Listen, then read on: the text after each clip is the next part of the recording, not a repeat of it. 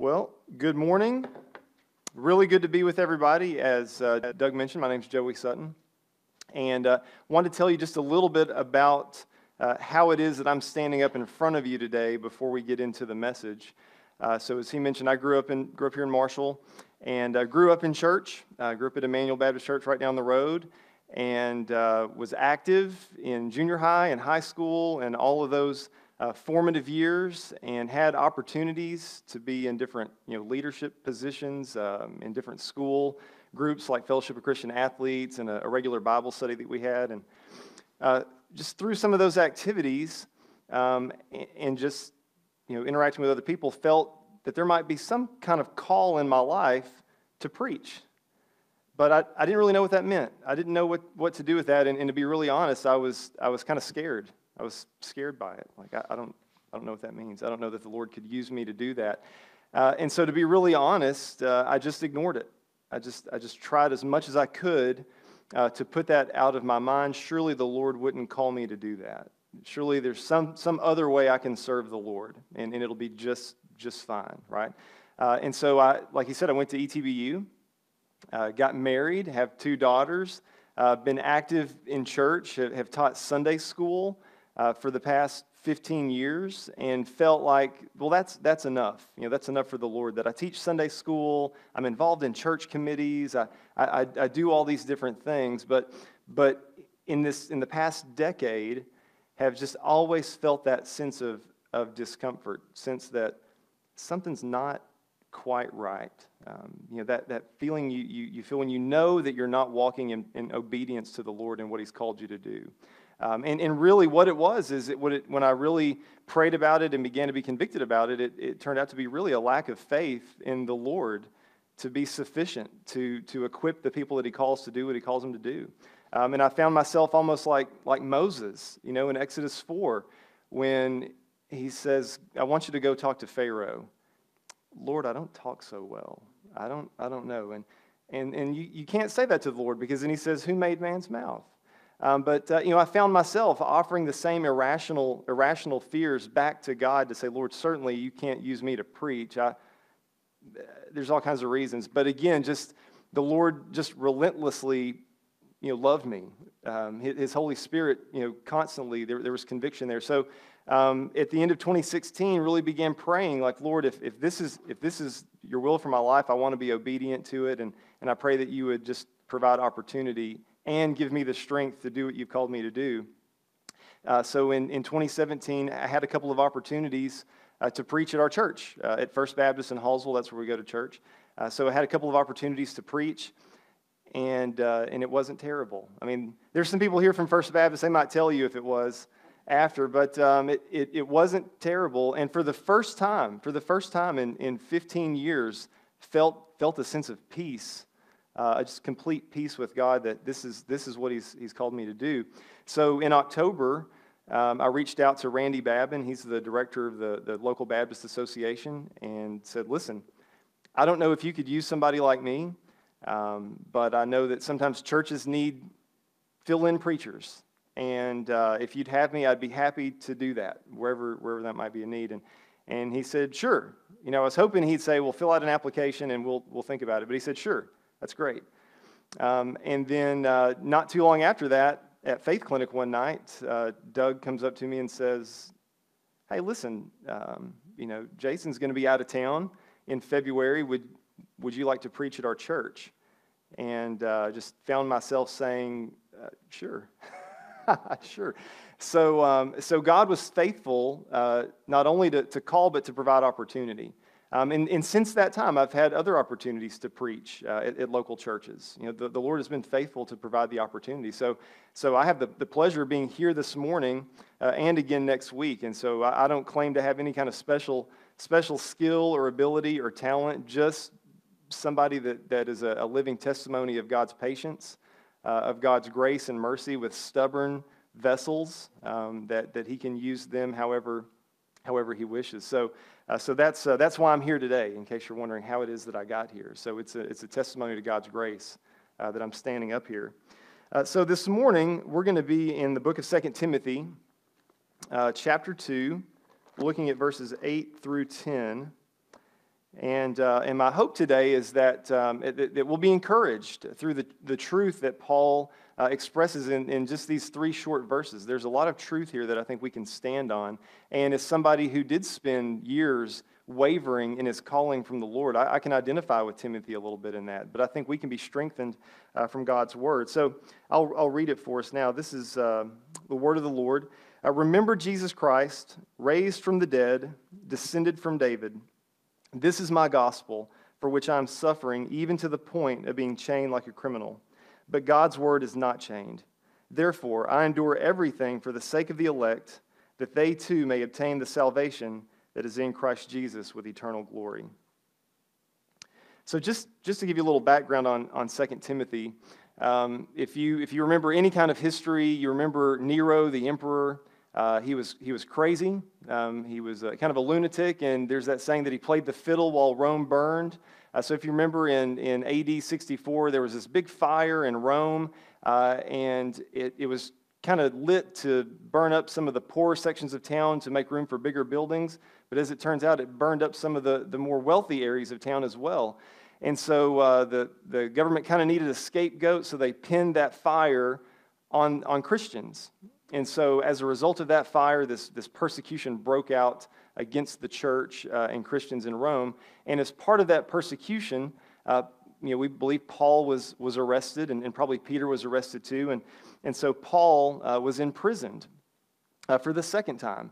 Uh, and this imprisonment wasn't like his first imprisonment. The first time he was kind of under house arrest. He had some freedom. He was able to write some of his epistles. Uh, but now he's in a, in a prison. He's chained. Uh, it's, a, it's a dank, dire uh, situation. Uh, and so, Second Timothy is, is Paul's last, last letter. He knows, he knows that his time is short. He says in uh, 2 Timothy 4 6, uh, For I am already being poured out like a drink offering, and the time for my departure is near. So, Paul knows that I'm in prison. I'm probably not getting out. Uh, and this is, this is kind of my valedictory address. And so he's writing a letter to his young protege in the faith, Timothy. You know, he refers to him multiple times as my son in the faith. So, Timothy, we know, is, is ministering at Ephesus. And if you know anything about Ephesus, if you read in the book of Acts or anywhere else, you know that Ephesus was a wild city. It was steeped in paganism. Um, there, were, there were all kinds of things going on. And if you read the letters to Timothy, 1st and 2nd Timothy, we get a little bit of an understanding as to what Timothy had to deal with as a, as a pastor there.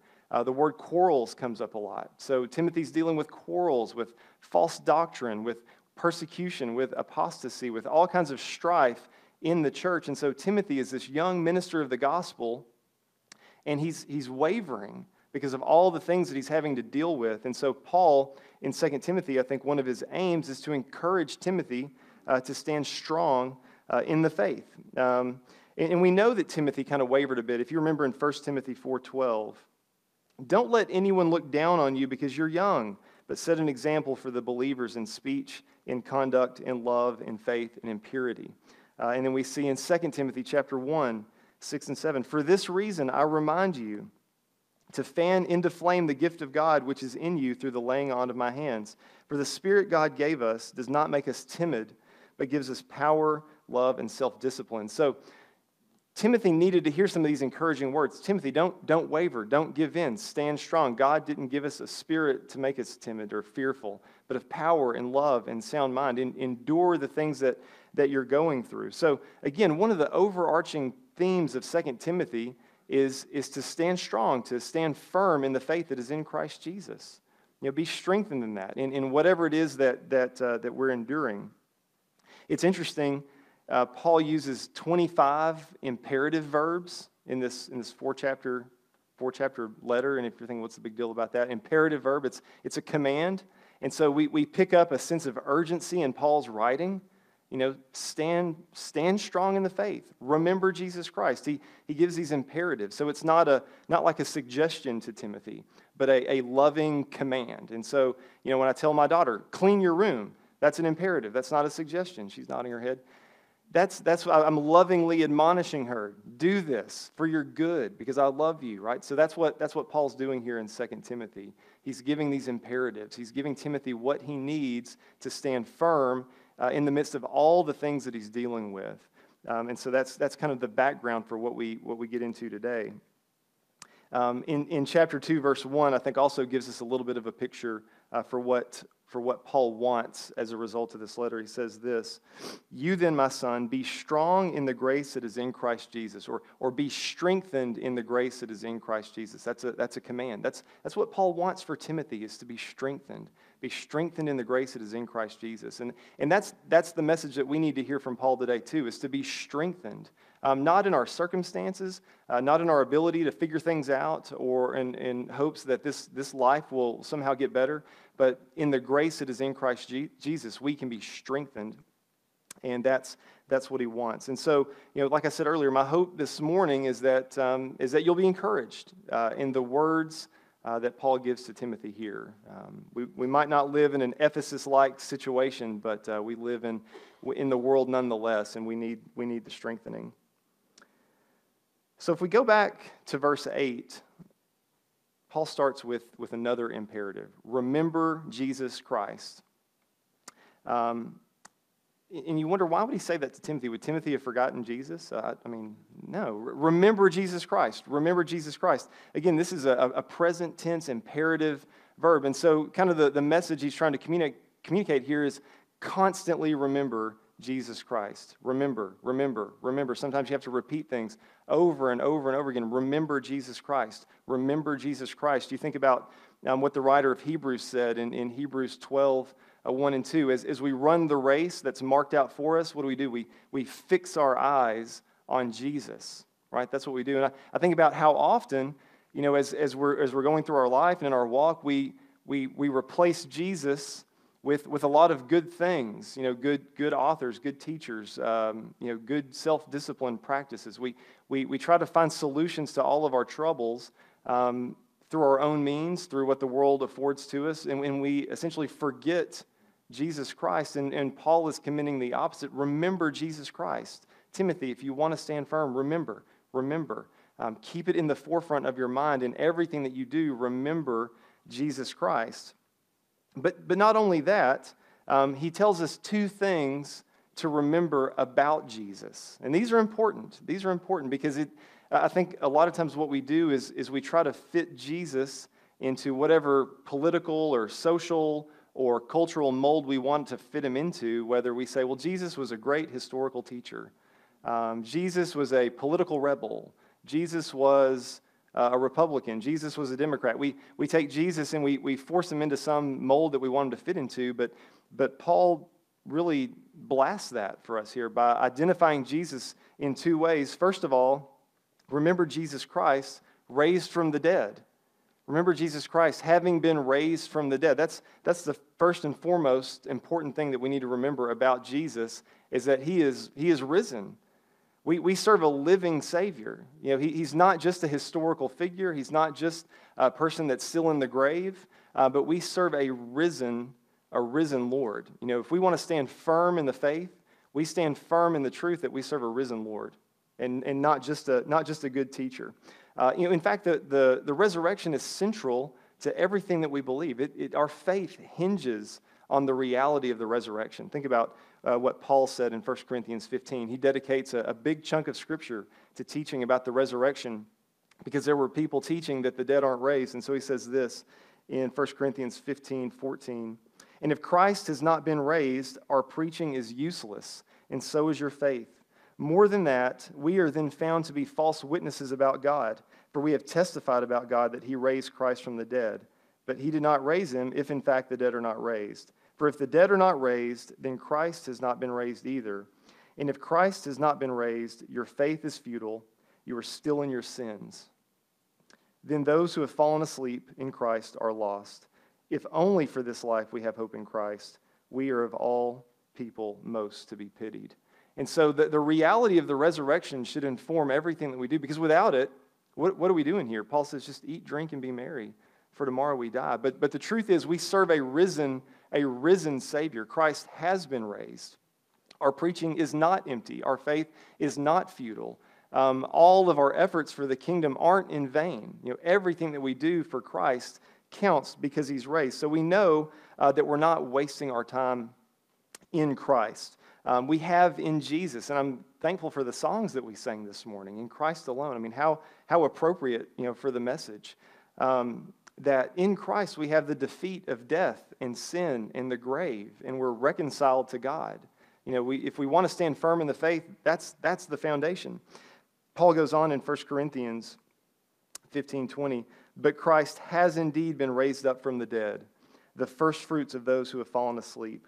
For since death came through a man, the resurrection of the dead comes also through a man. For as in Adam all die, so in Christ all will be made alive, but each in turn. Christ the firstfruits, then when he comes, those who belong to him. Then the end will come when he hands over the kingdom to God the Father after he has destroyed all dominion, authority, and power. And so Christ has been raised from the dead. And, and the reality of the resurrection gives us hope in our resurrection that if Christ has been raised, we'll be raised with him. That's, that's what we cling to. So when we remember Jesus Christ, we remember Jesus Christ raised from the dead. And I think about what Tim preached last week, and I thought it was so appropriate about being reconciled to God. You know, that the death and resurrection of Jesus reconcile us to God. And that's, that's what we celebrate. Think about um, you know, the, the role of the resurrection in the prayer that Paul prayed for the Ephesians. This is Ephesians 1 18 through 23. I pray that the eyes of your heart may be enlightened in order that you may know the hope to which he has called you. You know, that's, that's Paul's aim in his prayer for the Ephesians. The riches of his glorious inheritance in his holy people and his incomparably great power for us who believe. That power is the same as the mighty strength he exerted when he raised Christ from the dead and seated him at his right hand in the heavenly realms, far above all rule and authority, power and dominion, in every name that is invoked, not only in the present age, but also in the one to come. And God placed all things under his feet and appointed him to be head over everything for the church, which is his body, the fullness of him who fills everything in every way. So when we, when we think about a resurrected, a resurrected Christ, we see one who is preeminent over everything, who rules sovereignly uh, over all creation and over his church, which we are the church. And so, in every way, Christ is ruling, um, and the power of God is, is active in our lives now. And so, I think about, I think about that kind of foundation to stand on. And, and all of the things that, that come our way, all the adversity uh, in our life because of the gospel, that's, that's the truth that we stand on, is, is, the, is the resurrected Christ and, and the power of God working now. But Paul doesn't just stop there with the resurrected Christ, because there's, a, there's another, another half of that we need, that we need to understand. But he also says, descended from David. Remember Jesus Christ, raised from the dead, descended from David. So not only do we re- remember a risen Christ who, who reigns and is seated at the right hand of the Father, uh, advocating for us, uh, we remember Jesus in his humanity. We remember his humanity. Um, we, we don't only serve a, a risen Savior who, who rules uh, but we serve an empathetic high priest uh, who, in every way, can identify with, with the temptation, with the struggle, with the pain that, that we go through. Um, think about this in Hebrews 2 14 through 18. If you're taking notes, I can just email you the notes. There's a lot of scripture here. I apologize. I can just send it to you. Uh, Hebrews 2 14 through 18. Since the children have flesh and blood, he too shared in their humanity, so that by his death he might break the power of him who holds the power of death that is, the devil, and free those who all their lives were held in slavery by the fear of death. For surely it is not angels he helps, but Abraham's descendants. For this reason, he had to be made like them, fully human in every way, in order that he might become a merciful and faithful high priest in service to God, and that he might make atonement for the sins of the people, because he himself suffered when he was tempted, and he is able to help those who are being tempted. So we can be confident Jesus didn't take any shortcuts. Jesus was fully God and fully human um, in his life on this earth and fully atoned for all of our sins perfectly and completely. That's, that's the good news that we have. He didn't, he didn't just kind of get us to the finish line and then there we are to finish the race. He, he paid it all. Jesus paid it all. All to him we owe. He, he made complete, perfect atonement for our sin. And in that way, he serves as, as our great high priest um, in front of God. And this is, this is Hebrews 4 15 through 16. For we do not have a high priest who is unable to empathize with our weaknesses, but we have one who has been tempted in every way, just as we are, yet he did not sin. Let us then approach God's throne of grace with confidence so that we may receive mercy and find grace to help us in our time of need. So, so in, in Jesus, we have one who knows what it is to feel pain. We have one who knows what it is to suffer, to feel hunger. You know, you think about, you know, when people would come to Jesus and say, Jesus, I'll, I'll follow you wherever you go. And he would say, I don't even have anywhere to live. You know, Jesus, Jesus knew what that was. He, he knew what it was to walk in this flesh and, and all the, all the pains and the, the groaning and the aching and the longing that, that we feel on a daily basis because we live in a broken world. Jesus knows that fully. And so we can run to him, you know, in, in our hour of need, in, in the midst of temptation, in the midst of struggle. We can run to Jesus confident that not only does he hear us, but he empathizes with us. He extends mercy uh, and grace to us. I, I, think about when we get caught up in, in sin and temptation, how, how quickly we, we try to run and, and hide from God, like, like Adam and Eve did in the garden. We, we try, to, try to hide our sin and think, Lord, I can, I'll handle this. I, I can figure it out. But, but what we see in Christ is a Savior who knows what it is to be tempted, but, but did not sin. And so we, we turn to him, we, we go to his throne and, and with the expectation of, of mercy from him. So, again, when we remember Jesus Christ, we, we want to remember not just historical Jesus, um, not just a, a, figure that you might have read about in a, in a history class or somebody that had some good morals or, or good teachings. We remember a resurrected Savior who, in every way, knew what it was to, to walk the earth like we walk it. And right now, is interceding for us with the Father at, at, the right hand of the Father. That's, that's who we remember. That's what, that's what motivates us for our ministry. That's what fuels us uh, as we go. Not that things are going to work out or be easy or we're going to have all the answers. We're not. But we have Jesus Christ. So that, that in all things, um, what we think, what we do, how we speak, where we go, all of it is, is almost, we, we have that lens that everything is filtered through Jesus. Um, and, and this is difficult. This is difficult because the world and, and all that it offers to us um, just lulls us uh, away. We, we get caught up in the, the snares of the evil one and, and we forget. We forget. And that's why the call to Timothy is remember, remember, remember. Remind yourself. Remember Jesus Christ. Remember Jesus Christ. I think about we used to have a little, um, a little Kia Forte that my wife drove.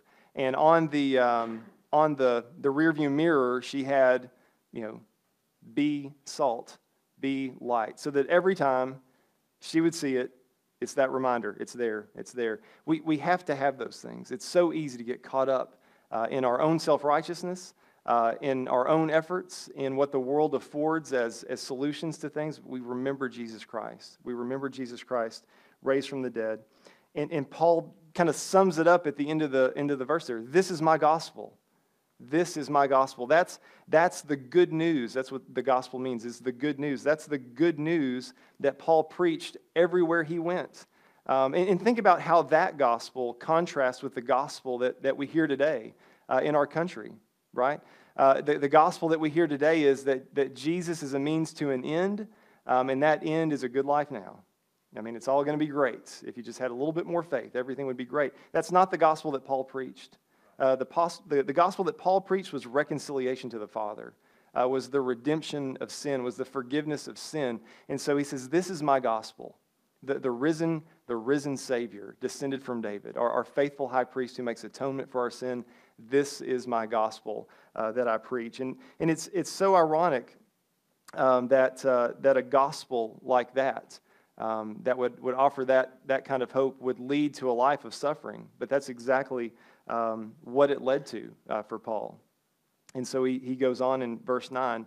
Uh, he says, This is my gospel, for which I am suffering, even to the point of being chained like a criminal. Um, so, for Paul's efforts, you know, for preaching the gospel everywhere he went, he suffered. And, and we know what Paul went through. You know, we know, we know of his sufferings. We know of his shipwrecks and his beatings and imprisonments and, and things like that. Um, but, uh, but he says, This is my gospel for which I'm suffering. Uh, I, not I'm suffering on the gospel's behalf, but because of the gospel, this is what's come into my life. Um, this is what's come into my life. And, and we think about the example of Jesus, you know, for, for Jesus' perfect obedience to the Father, death on the cross. You know, how should we think our imperfect obedience to the Father would result in, anything different, right? I mean, that's, that's where we get mixed up sometimes. But, uh, but that's the example that we have. So, so Paul says, I'm, uh, this is the gospel for which I am suffering. Uh, in this word suffering, it means to, to suffer evil or to, suffer, to suffer from malicious intent. So this isn't just, you know, this is my gospel for which I'm kind of having a bad day. Uh, this is my gospel for which things just haven't worked out for me this week. Um, he's saying, No, this is my gospel for which I suffer evil, for which people intend evil against me, for which people have malicious intent to, to thwart the gospel message. This is, what I'm, this is what I'm suffering. Think about what Jesus said in John 15 20. Remember what I told you a servant is not greater than his master. If they persecuted me, they will persecute you also. If they obeyed my teaching, they will obey yours also. You know, that's the example that we have from Jesus. And you know, Peter writes in his letter, don't be surprised by this. If, if you're suffering, that's, that's what's supposed to happen. That's what's supposed to happen. Peter said this in, in uh, 1 Peter 2 20. But how is it to your credit if you receive a beating for doing wrong and endure it? But if you suffer for doing good and you endure it, this is commendable before God. To this you were called. To this you were called.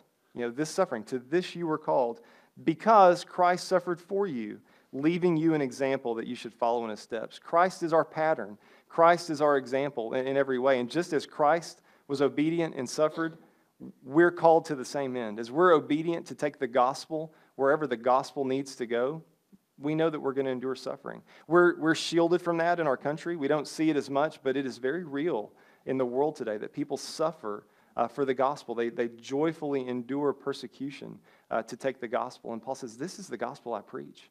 This is the gospel I preach. To the point of being chained like a criminal. And, and, and Paul wasn't you know, using a hypothetical statement. He, he, he did suffer and he was presently suffering, um, but he wasn't complaining about it. You know, he wasn't complaining that he was suffering. He, he knew to expect it. And in, in, a, in, in kind of a, a weird sense, rejoiced in it. Re, rejoiced in his sufferings. Think about uh, what he said uh, to Timothy. This is 2 Timothy 1 11 and 12. And of this gospel I was appointed a herald and an apostle and a teacher. That is why I'm suffering as I am. He knew full well. Yet this is no cause for shame, right? This isn't any reason to be embarrassed about it. This isn't any reason to, uh, to try to avoid it, right? This is no cause for shame because I know in whom I have believed and am convinced that he is able to guard what I have entrusted to him to that day. You know, suffering for the gospel isn't a sign of God's rejection of you you know, suffering for the gospel and being obedient to, to the spread of the gospel and, and suffering because of it isn't a cause for shame or to think that we should be any less confident in God's ability to see us through to the end and, and bring us uh, into glory. So, so Paul invites Timothy to suffer with him. He says that in, in 1 8, suffer with me like a good soldier for the gospel. Come on, Timothy, suffer. Let's go. So, you know, I, I think about the other side of the conversation with Timothy. Timothy may be writing a letter to Paul. Paul, you're not going to believe this. Ephesus is crazy and uh, I'm, I'm suffering day in, day out. I'm getting, I'm getting persecuted. You know, people are leaving the church. People are teaching false doctrine. Uh, people are stirring up all kinds of trouble against me. Paul, I, I don't know what to do. And, and Paul says, join me in suffering. I'm suffering right now. You know, we're, we're heralds of the gospel. That's what we've been called to do. Fan into flame the gift you've been given and join me in suffering for the gospel. So Paul says, This is my gospel for which I'm suffering even to the point of being chained uh, like a criminal. And, and what's interesting, and you know, you you've seen enough dungeon movies that you can see kind of a, an emaciated old man chained to the wall with a long beard and long hair and it, you know that, that kind of thing. That's, that's the kind of dungeon paul's in right now. So when he says to the point of being chained like a criminal he really is chained like a criminal. Like really. Like that's, that's what i love about this, this statement is paul is using real life examples to say as he's kind of trying to write this this letter, he has chains on his wrist.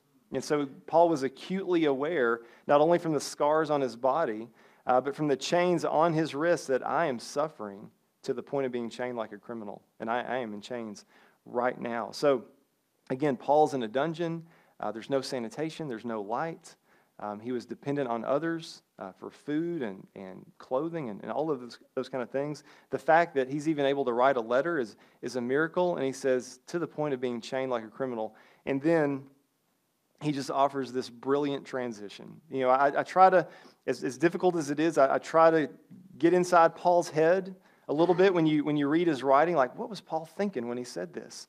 Um, and you can almost see the wheels turning as he's writing, um, for which I'm suffering, even to the point of being chained like a criminal. But God's word is not chained, right? You just, it's almost like you see the light bulb come off with Paul. But God's word is not chained. You know, God's word is not chained. Um, think, about, think about that contrast. I mean, it's just a beautiful picture that Paul, in his apostleship, in his gifting, uh, in all of his ability and what he was called to do, who made such an impact for the kingdom, he, he is chained. He has, been, he has been stopped and thwarted, and he is limited to one physical location. And he says, You know what? That doesn't matter because God's word is not chained. You know, Rome can stop me, Rome can chain me up, but you can't stop the word of God. Man, and, and, and even as he's writing this letter, the gospel is going out. And I think about how this, how this letter that Paul wrote has been preached for 2,000 years. And In a sense, the gospel has not been stopped just in the preaching of, of this letter. I think about how we're gathered here right now, you know, and in a sense, we're somewhat somewhat chained. We're bound to a physical location, but on Monday morning, we're, we're all going to break out of here. And I'm not going to preach that long, but Monday morning, we're going to we're gonna go to our separate places. We're going to go to our homes to, to Hallsville and Marshall and Longview and wherever we live. And with us we're going to take the Word of God wherever we go, to our workplaces, to schools, and things like that. And there might be a, a, few of us in here, and you might think, well, you know, the Word of God is pretty limited right now. It's not, because we're going to get out of here, and the Word of God's going to go with us. And just in that little example, the Word of God is not chained. The Word of God cannot be, cannot be stopped. It's, it's not bound in any, in any means. And it's just, uh, it's just beautiful. I think about what, uh, what God says in Isaiah about his word. Just think about this Isaiah 55, 10 and 11. As the rain and the snow come down from heaven and do not return to it without watering the earth and making it blood, uh, bud and flourish, so that it yields seed for the sower and bread for the eater, so is my word that goes from my mouth. It will not return empty but will accomplish what I desire. That's certainty. I mean, there's no, there's no guesswork there. It will accomplish what I desire and achieve the purpose for which I sent it. I mean, think about the Word of God like that. I mean, think about the supernatural invincibility of the Word of God. And in all the ways we're, we're, we're limited in our thinking. I think about just the ways in my own life in, in, in wrestling with, with the calling, how I, I tried as much as I could to imprison the Word of God in my own ability. Lord, I, I, can't, I can't do this. I, I don't have the words. I'm not the right person. I think about all the ways that, that we try to answer back to God and say, Lord, to, your word's not sufficient. We need the right time. We need the right location. We need the right circumstances. We need all of these things to work together for your word to accomplish its purposes. And God says, I don't need any of that. You know, my, my word goes forth and it accomplishes everything I purpose for it to accomplish. And it can't be stopped. It can't be stopped. Um, not by, not by anything, not by time, circumstance, location, anything like that. It's, it's, it's supernaturally invincible, and I love it. John, John MacArthur said this, and it really, it really got me. The Word of God has never been dependent on man's protection or subject to man's restriction. You know, think about, think about those two, two statements. It's never been dependent on man's protection. And this is a tough one to hear because of, because of where we live. God doesn't need democracy for his word to flourish. You know, God doesn't need religious liberty. You know, God doesn't need the First Amendment, right? I, I think about that. Uh, and, and I think how, how the enemy has, has gotten believers sidelined fighting the wrong fight. You know, we, we've been so focused on, man, we, we got to have these things in place for, for people to believe the gospel. And that's, that's not true at all. God doesn't need any of those things. Those are, those are great, and, and I'm thankful to God for them. I'm thankful we have religious liberty and thankful we have those things, but ultimately, God's not subject to that. God, God doesn't need our, our freedoms to accomplish uh, his purposes. And so we, we have to think about what we're putting our hope in to see the gospel advance. Are we putting our hope in you know, elected officials uh, or the right man in office or, or the right laws to be passed? If, if that's what we're hoping in, uh, we're in for disappointment. We're going to be disappointed by those things, but we can rest in the truth that God doesn't, God doesn't need that. God's word is not subject to, to those kinds of things for his, his word to go forth. And I think what's even more, more encouraging is it's not subject to man's restriction. You know, as, as much as humans have done, as, as governments and rulers have done for the past 2,000 years to silence the gospel, we're, we're here today as testimony that that's true. that God's word can't be stopped.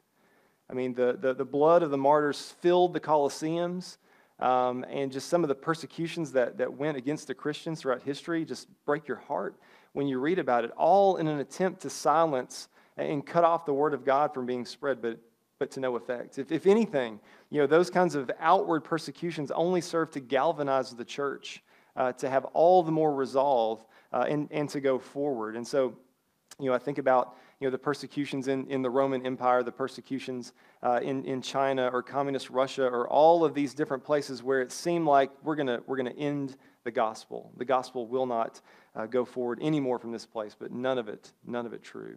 Uh, so I just be encouraged by that. God's word is not chained. You know, I think about the, the difference it would make in my life if I really believe that. You know, if I really, really believe that ultimately it's, it's not about my skill or ability, but about God's supernatural, invincible word going forth. I mean, just what kind of reckless abandon we would live with and just telling people about Jesus, not worrying about rejection, not worrying about, uh, well, what if they don't like me anymore? What if they, what if they kill me? If, you wouldn't worry about that if you really believe that, yeah, you can snuff me out, but that's not going to stop God's word. You know, you can kill all of us. It's not going to stop God's word. God's word will not, will not be stopped. It will accomplish everything that God intends for it to accomplish. So, so we should be encouraged by those things.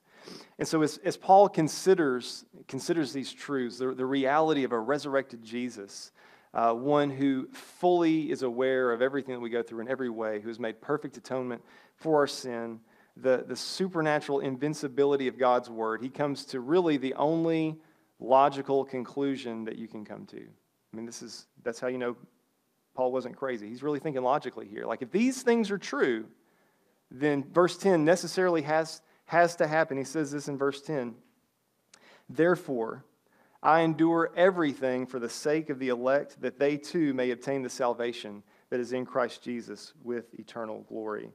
So that's it. You know, if Paul's convinced uh, in a resurrected Jesus, uh, in a faithful high priest who's made complete atonement for our sin and in God's word that cannot be stopped, what am I waiting for?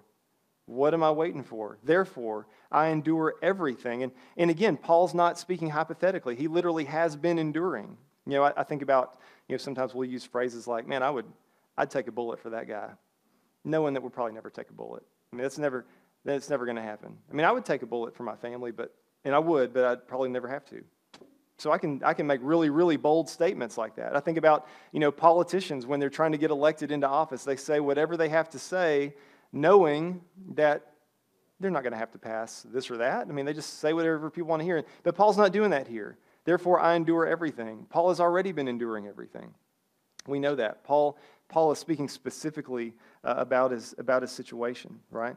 And so when he talks about enduring, it means to, to bear up under a load. And, and we'll talk about enduring a little bit more next week. But Paul says, I endure everything. I take on everything for this, for this one end. You know, Paul has a very very specific, specific end in mind uh, for the sake of the elect. I endure everything, whatever the cost, whatever it takes. Uh, I endure it. Whatever the pain, whatever the suffering, whatever the abandonment, I endure it because these things are true on behalf, for the sake uh, of the elect. And so think about this. Paul had these, Paul had these two motivators, right? He had, he had the reality of, of a risen Jesus and a faithful high priest and an unfettered word of God pushing him.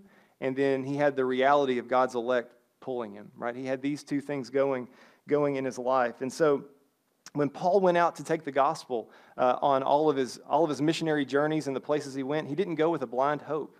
Like, well, I got this message. I hope somebody, hope somebody believes it. I, you know, we'll see. We'll see. No, it was, it, was, it was certain. He's like, I know there's a people out there. I know God's got a people, and I'm confident that God's going to use the preaching of His word to call His people. That's it. I know that. Think about, think about this. This is um, Acts 18. You know, Paul's in Corinth, and um, you know he's been rejected by the Jews, and so so the Lord comes to him at night. So this is Acts 18 9. One night the Lord spoke to Paul in a vision. Do not be afraid. Keep on speaking. Do not be silent, for I am with you, and no one is going to attack or harm you, because I have many people in this city. So Paul stayed in Corinth for a year and a half teaching them the word of God. Paul says, Listen, or God says, I, have got a plan for you, Paul, and you're not going to be stopped until it accomplishes what I purpose. I, I have many people in this city that are going to hear the gospel and respond, so keep preaching. Don't give up. Don't be silent. Don't, don't let this setback hold you back. I've got people in this city. Remain confident, Paul. Don't remain confident in the circumstances. Remain confident in me, who will sovereignly call the people uh, that I have. Or think about what Jesus says. You know, if you're like, well, what did Jesus say about this? What Jesus says in John 10. This is great. Jesus is, is speaking with the Pharisees and, and gives a, a picture of himself as the good shepherd. He says this in 14 I am the good shepherd. I know my sheep, and my sheep know me, just as the Father knows me, and I know the Father, and I lay down my life for the sheep. I have other sheep that are not of this fold. You know, even at, even at that moment when Jesus is, is saying this, he knows I've got other sheep. They're out there. I know they're out there, right? And, and what does he say about these other sheep?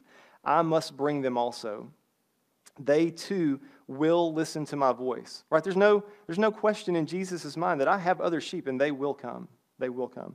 They will listen to my voice, and there will, there will be one flock and one shepherd. So Jesus, Jesus speaks with certainty that there's a people out there. God's got a, God's got a people out there. Revelation 5, uh, 9 and 10.